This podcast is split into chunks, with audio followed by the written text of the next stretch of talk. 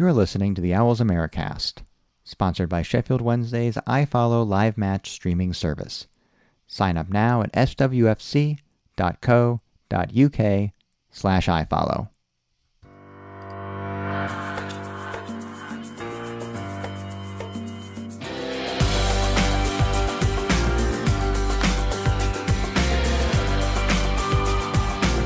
Sometimes you win, sometimes you lose, and often in Yorkshire it rains.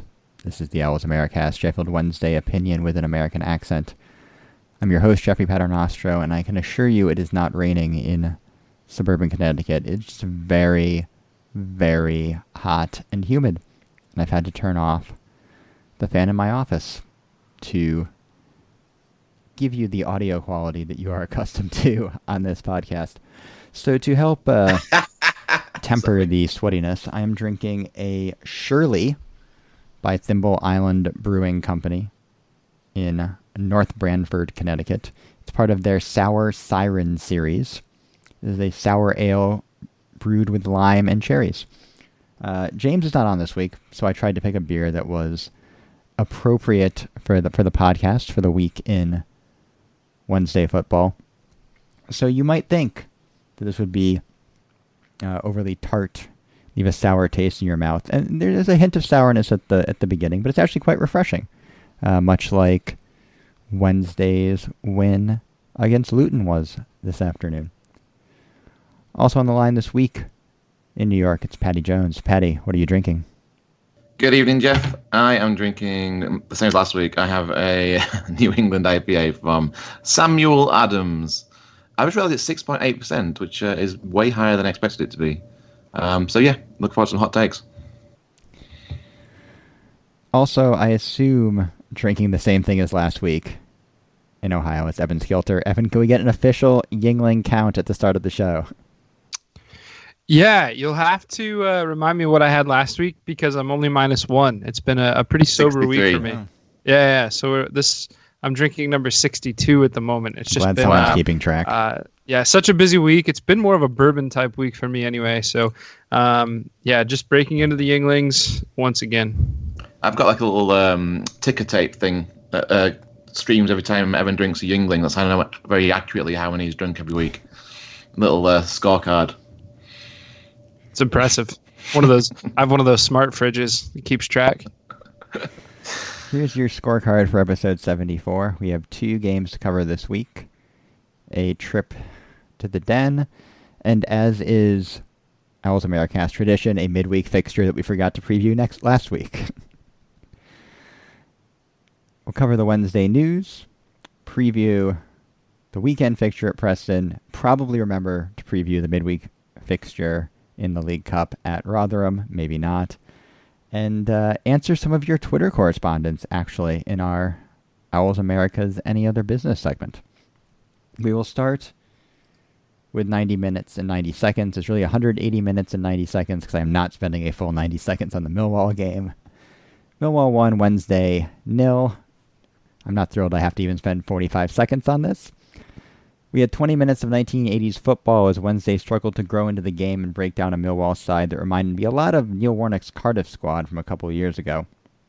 A bit better for the next 15 before Wednesday ended up with Kadeem Harris marking Matt Smith on a corner kick with predictable results. Also predictable for a squad that reminded me of Neil Warnock's Cardiff. A red card for a reckless challenge followed just before the half. Q 45 minutes of Wednesday repeatedly pounding on the door against a Millwall squad that seemed to have 20 in the box, or maybe that was just the effects of the kit clash.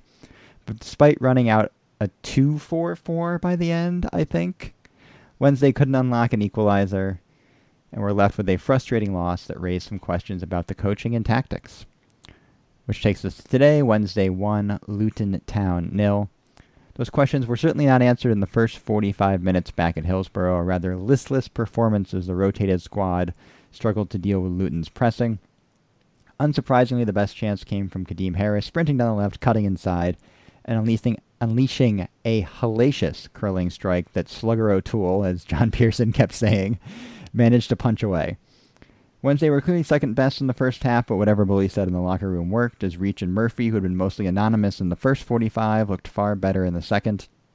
And Wednesday turned the tables on the Hatters, pressing them into a bad mistake at the back, leading to a deflected cross from Murphy, a nice knockdown by Fletcher, and a scrappy finish from Kadeem Harris's thigh. Wednesday saw it out from there, mostly due to Julian Borner's man of the match performance at the back. Far from a co- comprehensive performance, but scrappy wins count for three points too. So since we have two matches um, for our talking points, we have picked either something from the first match, something from the second match, or maybe something that sort of arcs through the fixtures in the last week at large. Evan, you want to talk about Kadeem Harris and perhaps a little bit of criticism for the winger this week? Well, first of all, I don't want to dwell too much on the Millwall match. And second of all, I, I, think he's a great player. He's been a great addition. Clearly, a big reason for the success so far. But I did notice something that I thought could be pretty easily corrected, uh, but it surely drove me nuts throughout most of that Millwall match. Um, I just felt like too many times Harris, who does a great job getting out the left, getting around the defense, uh, too many times he forced passes across the face of the goal. Um, and Millwall were clear, clearly pushing defenders back. They had four or five clumped in the middle uh, at any time. Uh, it was clearly their focus. And I think in just about all of the instances where, where Harris put across either low or, or high, uh, he had a man usually usually reach all alone at the top of the box. Um, now I'm, I'm never one to, to oppose a, a cross into the box and um, Harris is sixth in the championship this season for completed crosses with 33%, but it wasn't working against Millwall, and it didn't seem like he he had any desire to change. Um, I, I, just I think it's clear that if we would have laid a few off to reach, who has a history of success from the edge of the box, um, we would have relieved some of that congestion and likely created more chances. I think it's interesting. Um, my concern with Kadeem Harris is not so much that, although the points well taken, and I think speaks to sort of the the tactical limitations we saw in the Millwall game, which is part of Patty's uh, talking point for the week. The thing I worry about with Harris is he's become sort of this outlet valve. It's like just give it to Harris, basically. It's like the sort of the just throw it to Odell Beckham Jr. kind of strategy, just like throwing up jump balls to your tall wide receiver, to use an American football metaphor. Um, and look, it works really well. He, as he showed in the Luton game, especially, he can take those balls and even at almost at the halfway line and just make magic happen. You know, he can get to the byline, he can get crosses in. Um, I just wonder, like, once that valve gets shut out, or shut off, once you know the footage gets out there, or once Bielsa has his spies in the bushes or whatever. Not that you need that to figure out that Kadeem Harris is the most dangerous uh, player on this Wednesday squad right now. I do wonder, like, sort of what the plan B is. That was always a thing with with Carlos, and actually the first 45 minutes of the Luton game reminded me a lot of sort of like the bad end of Carlos's tenure at walking pace, not really showing any urgency, having issues creating in the final third, uh, and just sort of a lack of a plan B. I do wonder sort of what the plan B is for the squad going forward, Patty. Well, I think first of all, I don't want to be. I think we have a tendency on podcasts to be critical, right? So we have a. It's it's kind of more entertaining to pick. Have you watched the last two years of Wednesday football? I know, but I mean, look at the look at the like the moans and groans on Twitter, like after the game, before the game. I mean, they they literally got booed off after the first forty five minutes at Hillsborough after winning the first two out of three games this season. Morgan Fox got booed onto the pitch. That's how bad it is for Wednesday fans. Yeah, well, that one's fair. God, poor guy. Um, but what I'm saying is that I, I, do, I don't want to come out of this podcast that we are having to go at Kadeem Harris because by far and away he's an absolute baller. He's he's got the skills to pay the bills. He's he's got strength. Uh, he's direct. Uh, he's today against Luton. Um, we talking about that actually, header header by the byline that he just like knocked down and ran onto. Like late in the That's game. That's what I was going to come to. Yeah. Yeah. Like it's just he can. His first touch is always to move it forward, and that's what I love about him. It, it doesn't like stop. It, it, takes a touch, whether it's his head or whether it's his foot, he moves it forward, and then he moves onto it. It's fantastic to see. He's by far the most exciting player I've had since Forestieri graced pitch uh, a few years ago. Um, but I do kind of agree with what Aaron's saying. Um, and I actually mentioned it in the first half of the Luton game. Um, I think I said on Twitter something like, "Is it too much to ask for a pacey winger that can also cross the ball?" And it wasn't really aimed specifically at Harris. It was aimed at both Murphy and Harris. Um, and to the credit of Murphy in the second half and Harris to some extent too, they got better. They got more consistent with their crossing. If you've only got one guy in the box, which we had for most of the Luton game, and that's Fletcher, just try and pick him out. For God's sake, he's a big target. And it was just going on his head. It was going too short. It was going on the ground. Um, and that's what frustrated me a lot in the first half of the Luton game. Um, so, yeah, like I said, I don't want to, to whinge. I think the, the two wingers we now have on our side are far and away better than what we had last season, the season before that. Uh, and I'm actually really excited about seeing them uh, for a full course of a season. Yeah, and I, again, I, I stress I, I, I love Harris. I I don't mean to um, be incredibly negative about him. It's just my my point is more, and maybe this goes for the whole squad, but we have to give multiple different looks in order to keep the defense on their toes. And, and right now, uh, all a, a, defense has to do is sag back into the box, commit plenty of numbers in there, and Harris is going to try to cut inside and run into two or three of them, or he's going to play a cross that's that's going to either get cut out or be far over the head of uh, Fletcher and uh, at this point Murphy on on the backside. If there is a wider tactical problem, Patty, it might have been uh, brought to the forefront in that second half of the Millwall game. Yeah, and that's that's what I want to talk about, and it's uh, it's something we kind of brought up, and we all kind of have in the back of our head as, a, as an issue with the Bullen might have. So his lack of tactical nous, so to speak. Um, we're all kind of on board with now that the players. It looks like the players want to play for him, um, and what has been an issue in the past for Wednesday is to have a motivated squad, right? And to have some passion and show on the pitch. I don't think that's a problem this season. At least it hasn't been for the first four games. Uh, maybe if I beat about half an hour in the Luton game, you could have questioned it. Um, but uh, what I think happened in the Millwall game, there was so much bluster and so much kind of like uh, effort, but not much strategic nous or a plan as such. I don't even know if there was a plan A against Millwall, there ain't a plan B. It was just seemed to be lump it in the box, be direct, uh, and there was no one really keeping their head and making a kind of calm and collected kind of like uh, play for it. And that's why I think in the end, Millwall saw out their game plan. We didn't really have a game plan. We were kind of all over the place.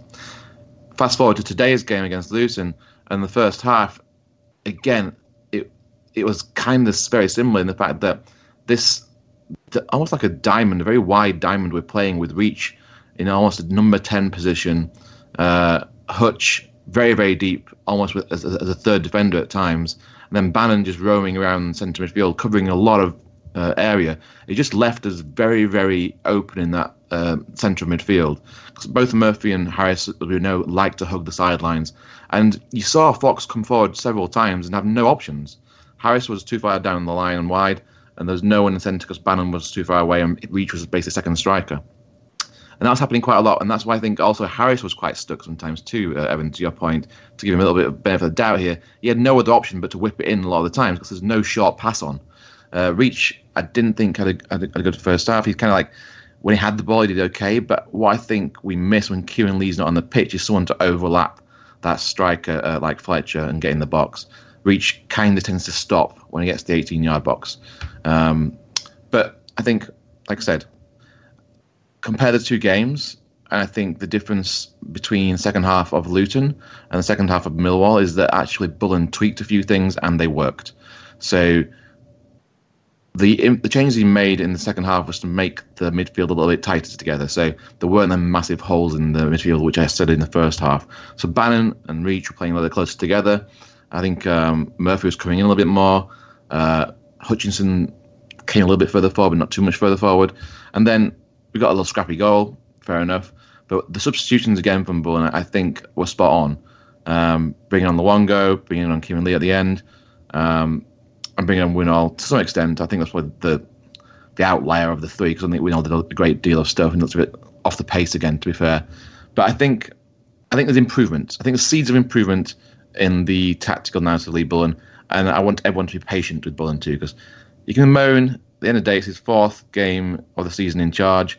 He's got some new players. got some new uh, tactics. He, he took new... over two weeks before the season started.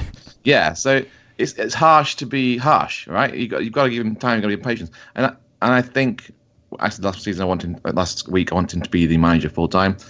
If it's a trial period that he's had on the moment, then I think he's he's shown signs of improvement and shown signs that he can uh, be a good manager. Um, I just think it's going to be a, maybe a longer road than most Wednesdayites I've got patience for. well, I think a, a, quick a quick two points that I have to that. Um, f- first of all, I think the four three three is is the perfect formation to maximize the strength that we have in the club now. Um, I don't think you were arguing against the four three three by any means. Uh, but we also have to remember these guys have been playing in this formation with these players for what five, four and a half matches now, uh, and I think uh, with time comes discipline, with experience comes discipline, and and I really do think that we have the right players to figure it out, and uh, you, you, know once once everyone kind of settles in, and, and fortunately we have a favorable um, beginning of the schedule to kind of work that out. Uh, once they start to settle in, I think will be incredibly dangerous.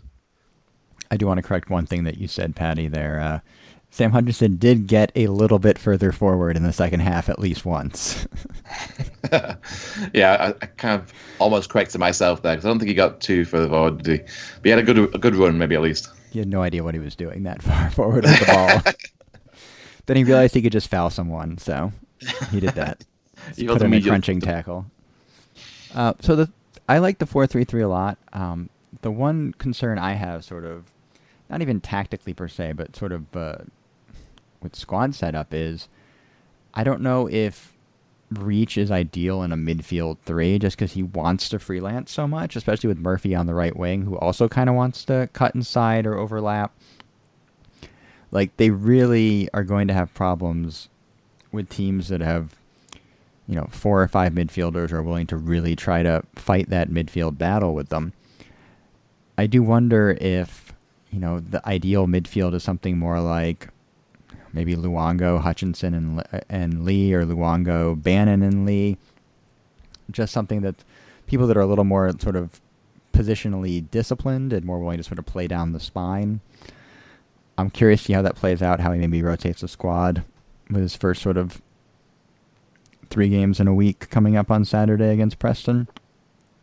You know, I'd like to see more of Luongo, especially because he certainly looks like a uh, looks like a solid championship level player, and you know we've heard that he can play both sort of in that more of the Hutch role or more of the Lee and Reach role.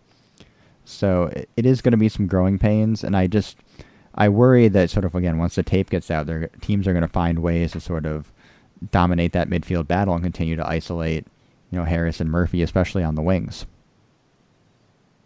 I think that is a worry, but also when you've got the quality around the park that we have, you'd hope that that, like Evan said last week, that creates space for some of the other people uh, that are being left out. They can't mark everyone all the time. So if we're being smart and they do close some avenues down, then we should be able to route it to someone like Bannon or someone like Reach or Fletcher or even bring on Forestieri on as a kind of wild card towards the end.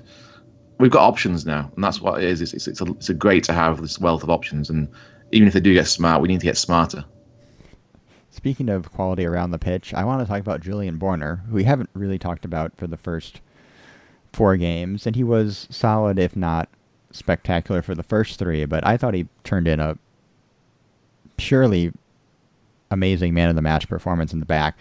Just his positional awareness, his ability to cut out crosses, his ability to step up into play and just win the ball and bring it upfield reminded me of uh, Michael Hector. And he's just he's like one of those sort of like quietly confident center backs that you don't really notice, but just everything's always neat and tidy at the back. And for a team that's struggled with getting clean sheets in recent seasons, and you know, for Tom Lees, who's struggled without struggled both to adjust to new center back partners and sort of sort of struggled generally, it's been very sort of yeah, we're still bad on set pieces, but what else is new? But everything else from open play has been, I think, pretty neat and tidy, Evan. Yeah, we're certainly not missing Hector as much as I thought we would. Um, you know, we've given up two goals, which is the second lowest in the league behind Millwall. Uh, now we haven't played too many teams with with a lot of firepower up top, but um, man, you're right. Him him and Lees work together like uh, like they've been playing together for a long time, and it, has been fun to watch. Uh, it'll be interesting to see as you know as the season progresses. Um, you know what that central mid or sorry central defense uh, rotation is because I think we've got a little bit of depth there, but right now Borner uh, surely our best defender now and um, putting in some of the, some of the most per, um, sorry I'm stumbling over my words too many Yuenglings but uh, he's he's definitely putting in some performances that um, we've really been longing to see in the last few years. It's not enough for Yuenglings, right? If that's that's a problem here. Um, so uh, I like the fact that he's a shouter. Um, he's he's a leader. He's oh, he's, uh, you're such an organizer, man. I'm gonna put it in from Yorkshire folk. He's a leader. He, he, he gesticulates. He shouts. He's organising the back line. He's only been there for six weeks almost, and he's already leading that line, um, which is what we need. I mean, Lees is a we assume he's good in the locker room. he's not very good on the pitch. About leading. German efficiency yeah, and he's not even. It's just he's got everything. He's got passion. He's got efficiency. He's um, calm. He's got good feet. I don't. I think if you take Lees out of that defense today, he still would have kept a clean sheet. He was everywhere. Everything that a ball came in, it hit him first. Um, it was just fantastic today. So yeah, t- totally man of the match today. So that is the week that was. We'll take a break. We come back. We'll cover the news and the upcoming match fixtures.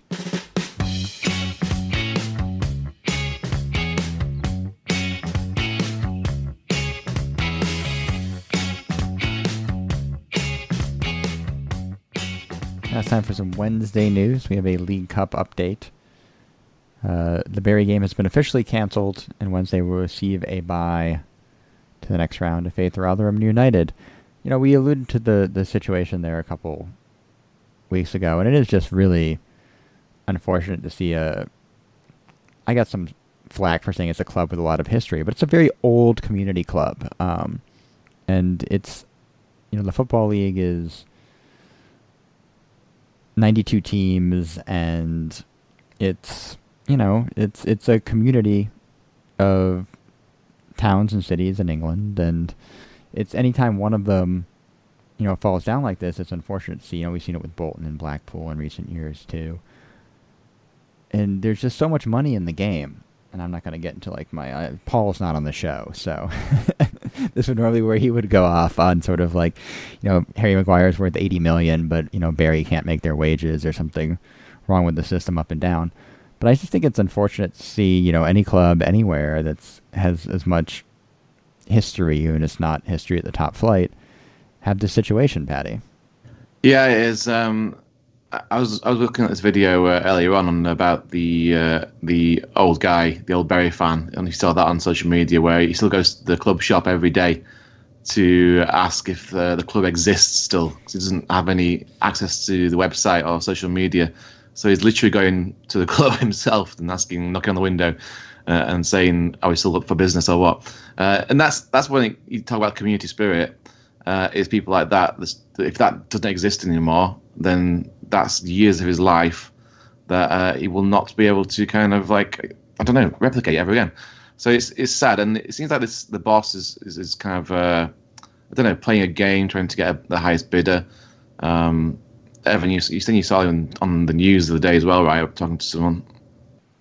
Uh, yeah, one of the strangest videos I've seen, and, and I don't know if this is common on Talksport or in British media. Um, usually it's daytime TV here, like the Jerry Springer show or Maury Popovich or whatever they call him. But basically, Talksport had the owner of Bury on, and he had a player from Bury on, and literally they just went back and forth. Hey, you're not paying my wages. Yes, I am. You're lying.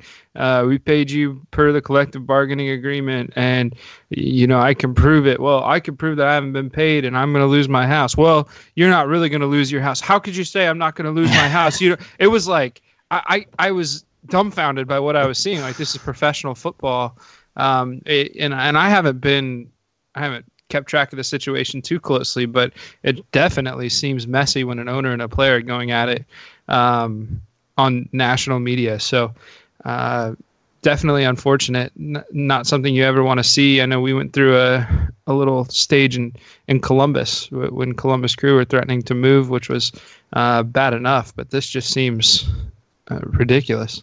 You know, at this point, we're only like seven years away from you know Wednesday getting their winding up order. You know, it never got as bad as it's gotten for Bury, but you know, it's it can happen to any club really outside of the Premier League, or even clubs that have been in the Premier League.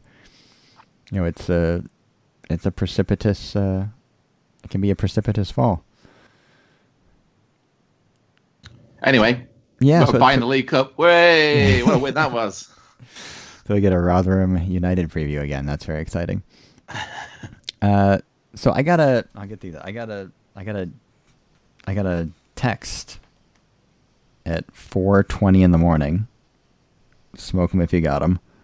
I was not up. from a friend of mine in Sweden that just said, let me get the exact quote. It was 412. I rounded up, whatever. Don't know if this is known for every Wednesday fan, but the story. Oh, sorry. It's actually earlier than that. It's 1:55 a.m. I might have been up actually. I think uh, Jeff's been the one smoking them. Yeah. That's a good two and a half hours off. But the joke was good, Jeff. Yeah. So 1:55 a.m. There's a rumor that Roland Nilsson's taking over a championship club and that it's Wednesday.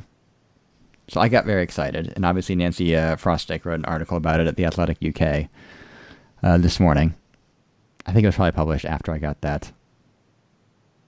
This this this text Message. was from IFK Gothenburg too, right? It was from Gothenburg, yes. So it's the a man, fan of Gothenburg. Yeah. he's an insider. an insider in the IFK Gothenburg community.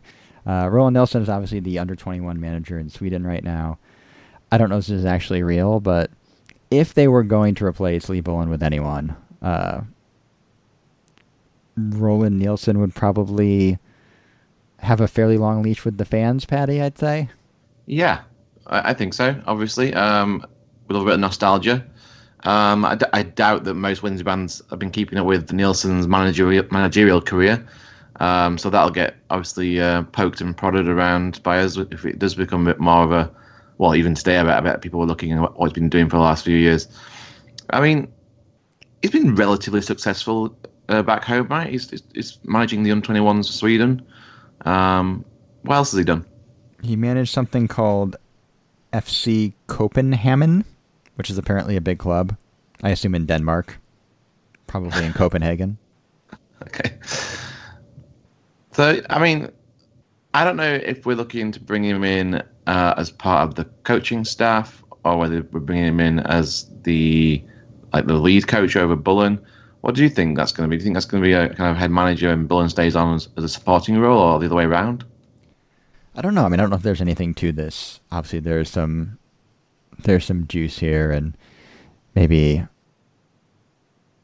Chansiri's been paying attention to the wild success that like Frank Lampard and Ole Gunnar Solskjaer have had coming back as club legends to. Uh, it will definitely manage. improve the song, right? So you got the number one as well. Yeah, yeah the song the, the, song will come back, which is great.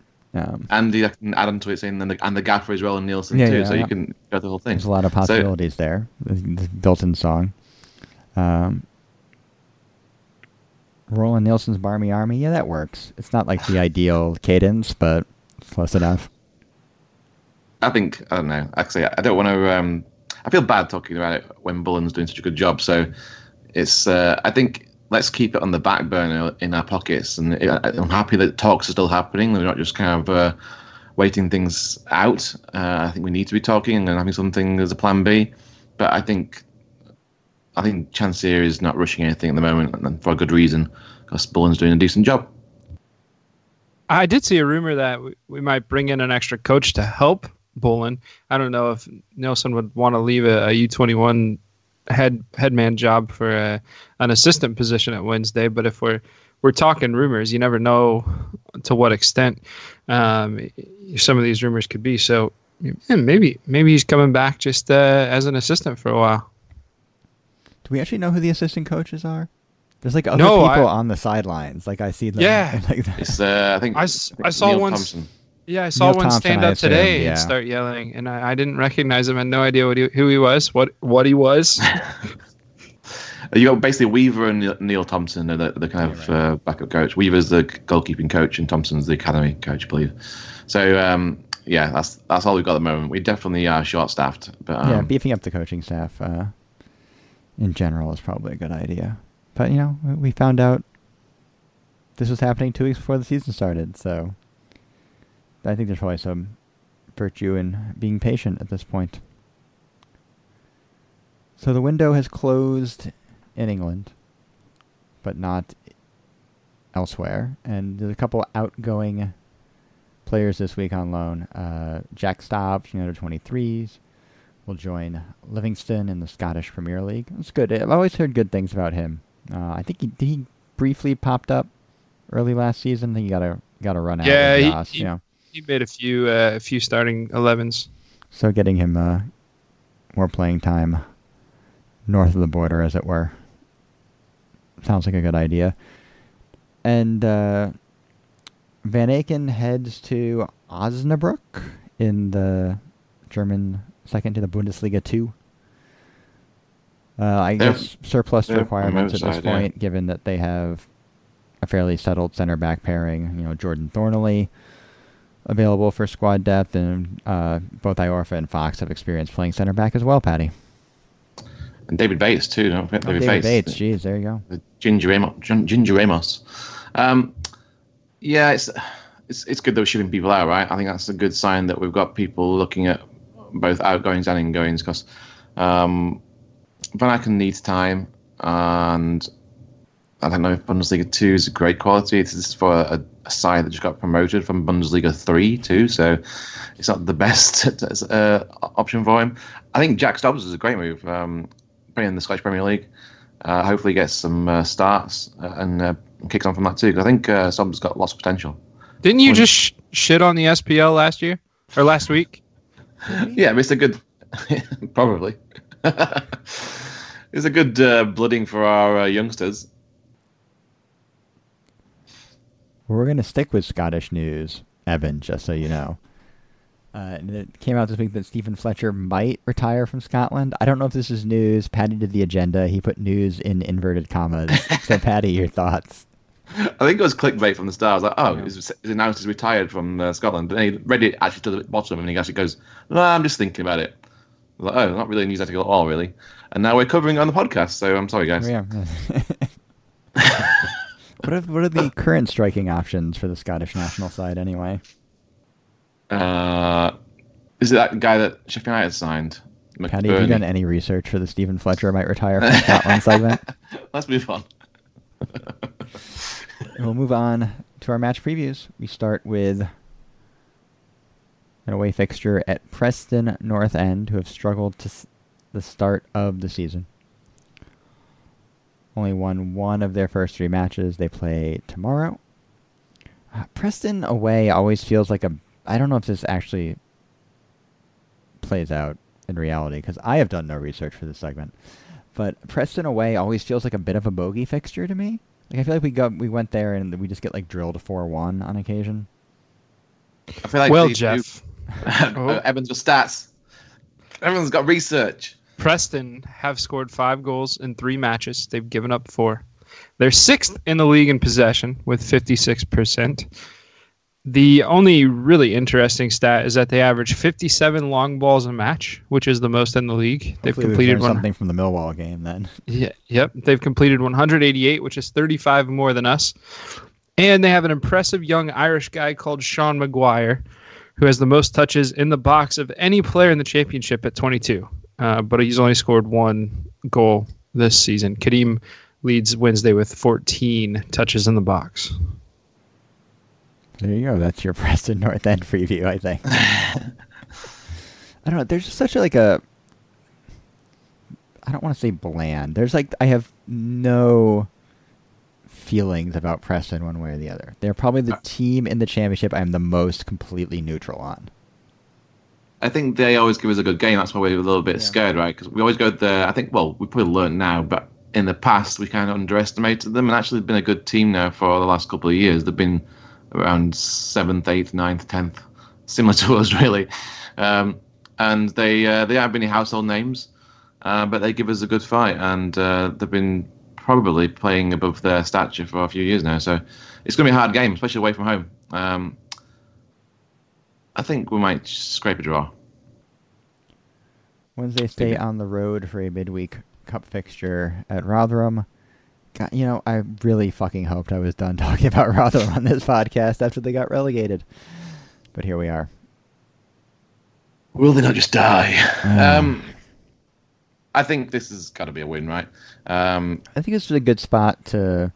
I know Bullen said in the press he was a little upset the the Bury match didn't happen because you know, he wanted to kind of get a run out for some players that maybe aren't sort of in the 11 or even the 18 right now. So you might see David Bates, you might see Jordan Thornley, um, you know, maybe an opportunity for Jordan Rhodes to get a full 90 minutes at striker.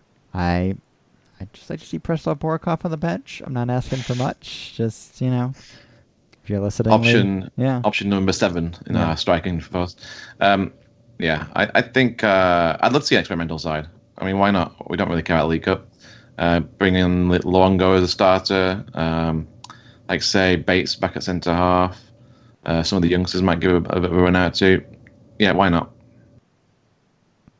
Evan, do you have any thoughts on Rotherham away? In the is it was it still the Carabao Cup or they change it again? No, Jeff, it's still the Carabao Cup. Um, some thoughts on Preston. Um, they lead League One in one v what? Rotherham. You said uh, Preston. Well, I meant Rotherham. Yeah. Pardon me. they lead League One in one v one battles defensively, uh, as well as completed dribbles. um, these, these people they dribble in League One still. Like, I, I, I know I haven't been down there. Well, that is not my memory of any League One football action. now, Jeff, they are top five in long passes yeah. as well. Um, and so, by the way, I got to give a shout out to our guy Chris Robinson because he's uh, he's giving me some of these stats. He's feeding for, you these stats right now as we record. yeah, no, they're not live, but uh, they are. They almost. It's, panicking. Give us some research. It's literally almost on demand. Um, we we talked earlier, and he gave me some of those Preston stats. And then when we started, Jeff mentioned that uh, we would preview in, in, his preview of the podcast he mentioned we'd preview rotherham. So i said oh shit do you have time to get some rotherham stuff? And like two minutes later he sent me channel with chris. This, sent this me on the OA on the OA group chat. You got we have like a trello that i don't know about uh, yeah it's a private it's a private message pardon me.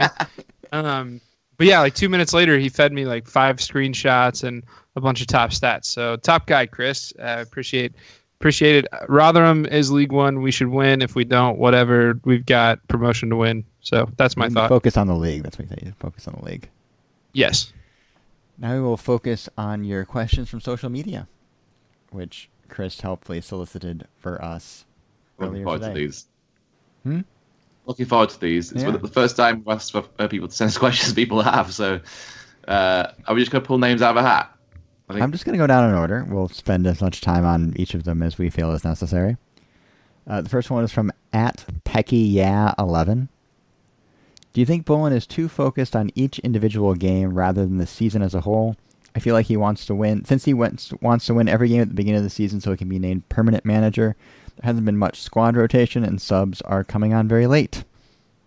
Well, first of all, that's from Stephen Peck, who shout out to him had a little meetup of his own in Indiana uh, this week. So Fort Wayne uh, Owls. Yeah, the Fort Wayne Owls. Good for them.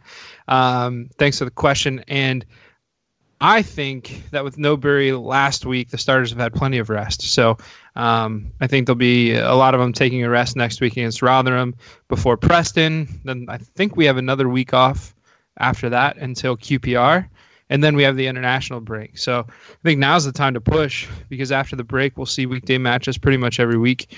Um, we've got to swallow as many points as we can with a fairly, like we mentioned earlier, favorable fixture list to start the season um, because we're going to go through rough stretches. Every every team does. Um, so uh, I, I don't mind us, you know, going hard and, and, and winning as many matches as possible. I also don't know if if Bullen is really particularly concerned with the permanent job or not. You know, it's his third spell as caretaker. He's been with the squad forever. I have think if they bring Roland Nilsson on, he'll be happy to step back in as an assistant coach. So I don't know if that's really his plan. I think, you know, he has. I don't know that we have a feel for his style of play, but you know, he certainly has a preferred starting eleven. You know, he made that clear when he when he came back in as caretaker after Yas. He brought some players back into the squad, and while we do have depth in certain areas and a better sort of bench than we've had in the past, certainly, you know, there's still going to be you know, first choice fullbacks where we don't have a ton of depth. You know, I think Liam Palmer would have started today if he was not dealing with a little bit of a back injury. And, you know, it's to be first names on the team sheet and whatnot. So, and really to like Evan's point too, it's, it is a long season. The championship is a grind, but you're at the point now where there aren't midweek matches. You know, it's not a particularly crowded fixture list. You know, try to try to bag your points and go from there from Samuels 888 Luke Samuels. What do you think Forestieri will do this season in terms of games, goals, and etc., Patty? Um, I think he'll be a bit part player this season. It's wild. Uh, we haven't talked about him like at all on the show. He was an unused sub. He would make the 18 on the weekend, and it hasn't really mattered.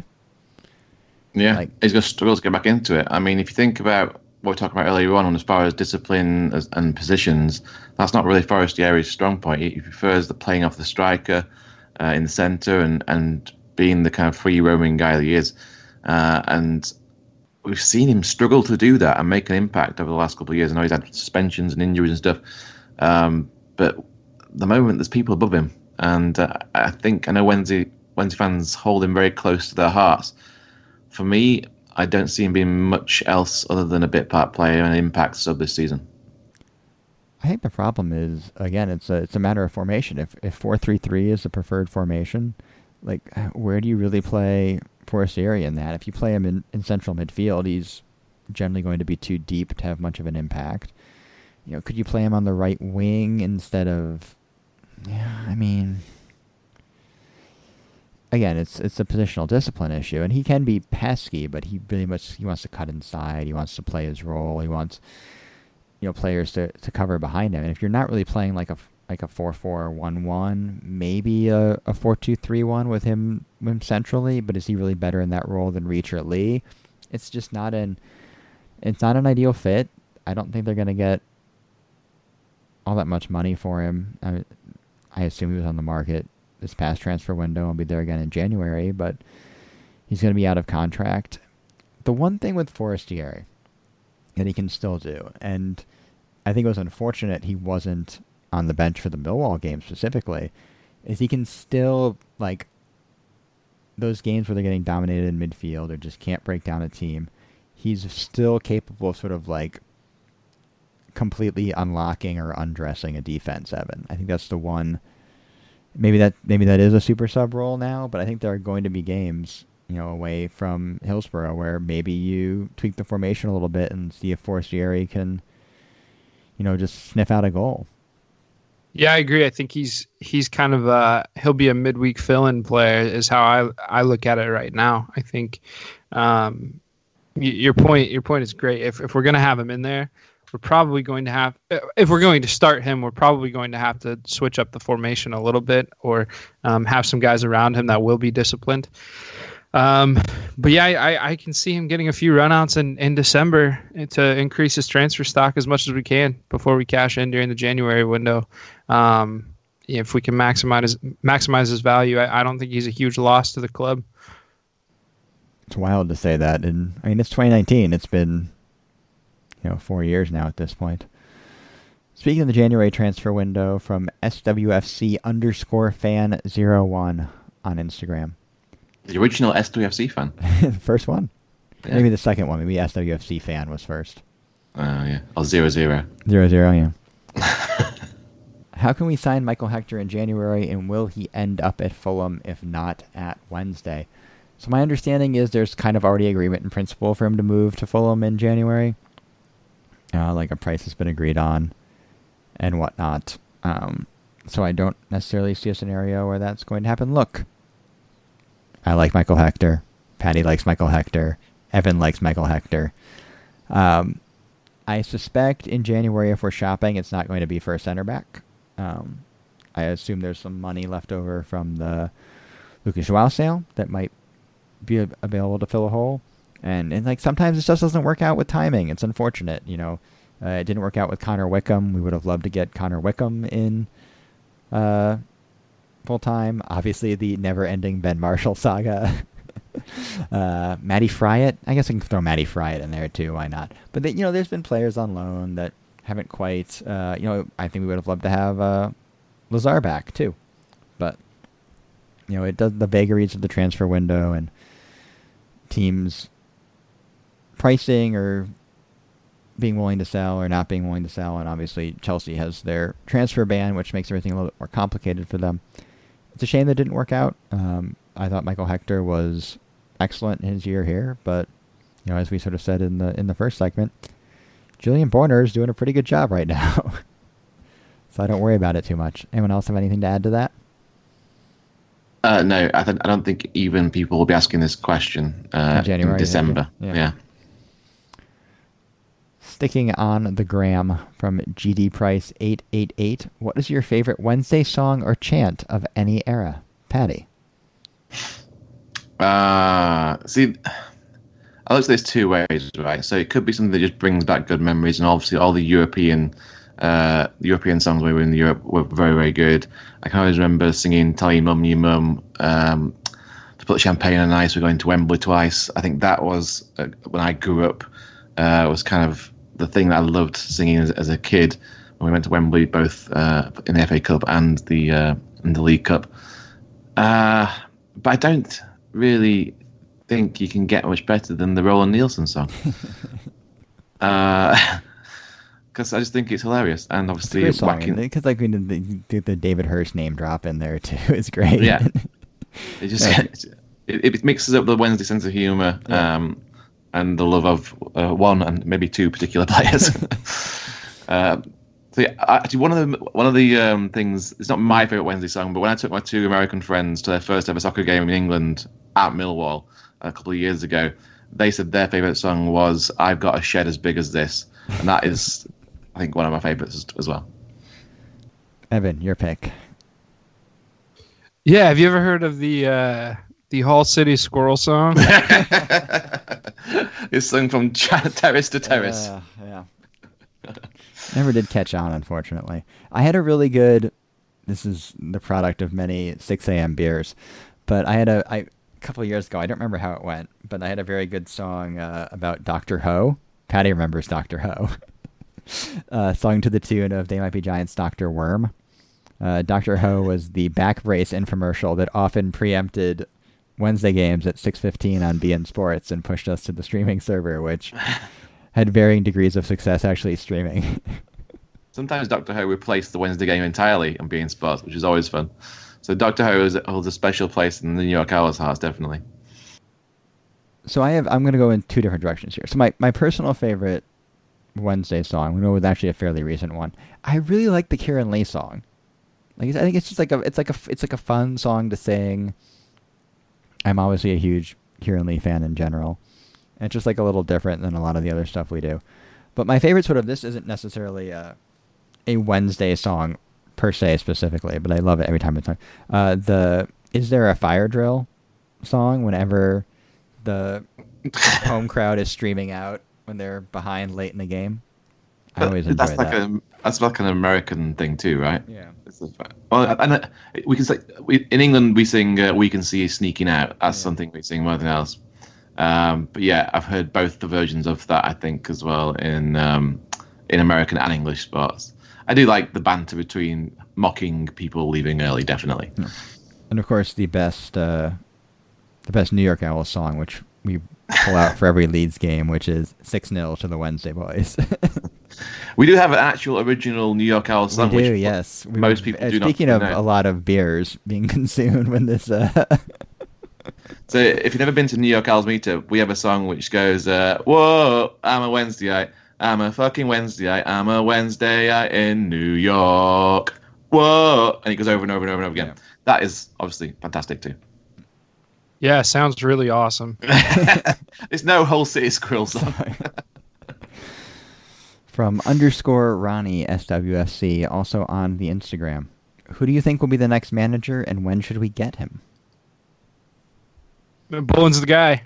Think Bullen's the guy? Um, yep, I, have I've got no better answer than that.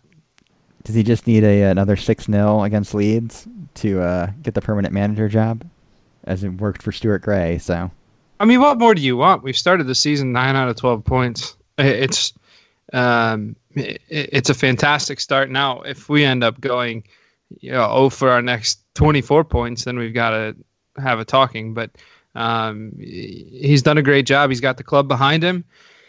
Um, again, I think he'll settle in to a full time manager role. The players will settle into this this four three three and playing with each other. And um, you know all, all will be okay. I, I like Bullen. I think it's his time uh, to to finally take over the reins. He's been a steward for this club. Uh, he, he loves Wednesday. He's been so loyal, and we we have to be loyal back to him. It's it's time to do that. But this this guy, Ronnie SWFC on Instagram, I mean, you could be right. I mean, Bullen could be very successful, but he's not asking that really. He's asking who do you think will be the next manager. So say Bullen's in charge for the next 20 years or so, and this is and when should we get him? So I say once Bullen's taken us to the Premier League and won the Champions League in the next 20 years, I think the next manager is probably going to be some like a Wednesday legend from like the 90s. So I say our next manager is going to be Richie Humphreys. And we're going to get him in uh, 20, 2040. That's, that's, he'll have an established career by then, Richie Humphreys. He'll be like the manager of Man United, and it'll be a big shock that he leaves Man United in 2040 to go and manage Sheffield Wednesday. It's it's going to be amazing. 60 year old Richie Humphreys. Can't take wait. His, is where, where I put in, a, put in a cheeky shout for Manchester City youth coach Ben Wilkinson. Oh yeah, yeah. He'll he'll he'll, he'll be Pep Guardiola's um, yeah, yeah. replacement in ten years' time. And then he can come. Uh, yeah. And he can step 20, up in the world to the Sheffield Wednesday uh, managerial job. We'll wrap up with a question from at New Orleans Owl. I think that's it. When are we having the Owls Americas meet up in New Orleans? I think this is a question for Patty. Oh, damn it. Um, first of all, this is a bit of a spoiler, isn't it? We should do some kind of talk about this. So we talked about this for a while. So we talked about having a, ma- a national meetup um, for Wednesday fans uh, somewhere in the U.S. It should really um, be in um, Chicago since it's a transportation hub, but New Orleans has, has, better bars. Let's put it that way. I like both cities, but we haven't really. Got, well, actually, we did Chicago already. We did it for Paul's wedding, so we didn't make it, guys. Um, but so we need to talk about this as the group. But if we put it out there and you let us know on Twitter and on Facebook and, and on Instagram, would you be interested in coming to a national Sheffield Wednesday meetup uh, to watch a game? Maybe in New Orleans, probably in New Orleans. Um, I've got other suggestions as well. Give us a shout, and we'll make a massive party out of it for a whole weekend of Wednesday fans. Uh, get in touch with us on Twitter at Owls Americas and Facebook Owls Americas and Instagram Owls Americas, and let us know if you'd be interested, and we will try and make it happen. Well, where are the meetups for this week, Patty? They are in New York City. We are at Smithfield Hall again, uh, our away um, stadium, so to speak, and we have uh, Family Day again. And uh, it is one of our uh, long term New York Owls uh, kind of uh, adieu, not a goodbye, because she's going back to um, England with her son James. So I want to say a big shout out to Sarah and James uh, for being a great New York Owl so long. We'll keep um, her mum, Jan, uh, in the squad for much longer, so um, we'll see them again soon. Uh, the other meetup is in New Orleans, and that's back at Finn McCool's. So get in touch with at New Orleans Owl on Twitter if you want to have more details about that. This has been episode 74 of the Owls Americast. You can find us on the internet at owlsamericas.com. Email the show at owlsamericas at gmail.com. Find and follow us on Twitter at owlsamericas. We're also on Instagram at owlsamericas. The Owls Americast is brought to you by Sheffield Wednesday's iFollow live match streaming service. Sign up at swfc.co.uk slash iFollow. Our podcast intro and bumpers by fellow Wednesdayites Reverend and the Makers. Podcast is on iTunes, Spotify, SoundCloud, Google Podcasts, Podbean, and probably anywhere else you choose to download podcasts. There's no wrong way to listen to the show, just do what feels right. But wherever you choose to consume the Owls Americast, we ask that you rate and review the show that helps more Wednesdayites find our ramblings. Evan is on Twitter at Ohio Owl. Evan, give us the updated Yuengling count. We're down one, I assume. Two. I, I did finish a second. So yep, yep 61 under, under, the wire in stoppage yep. time.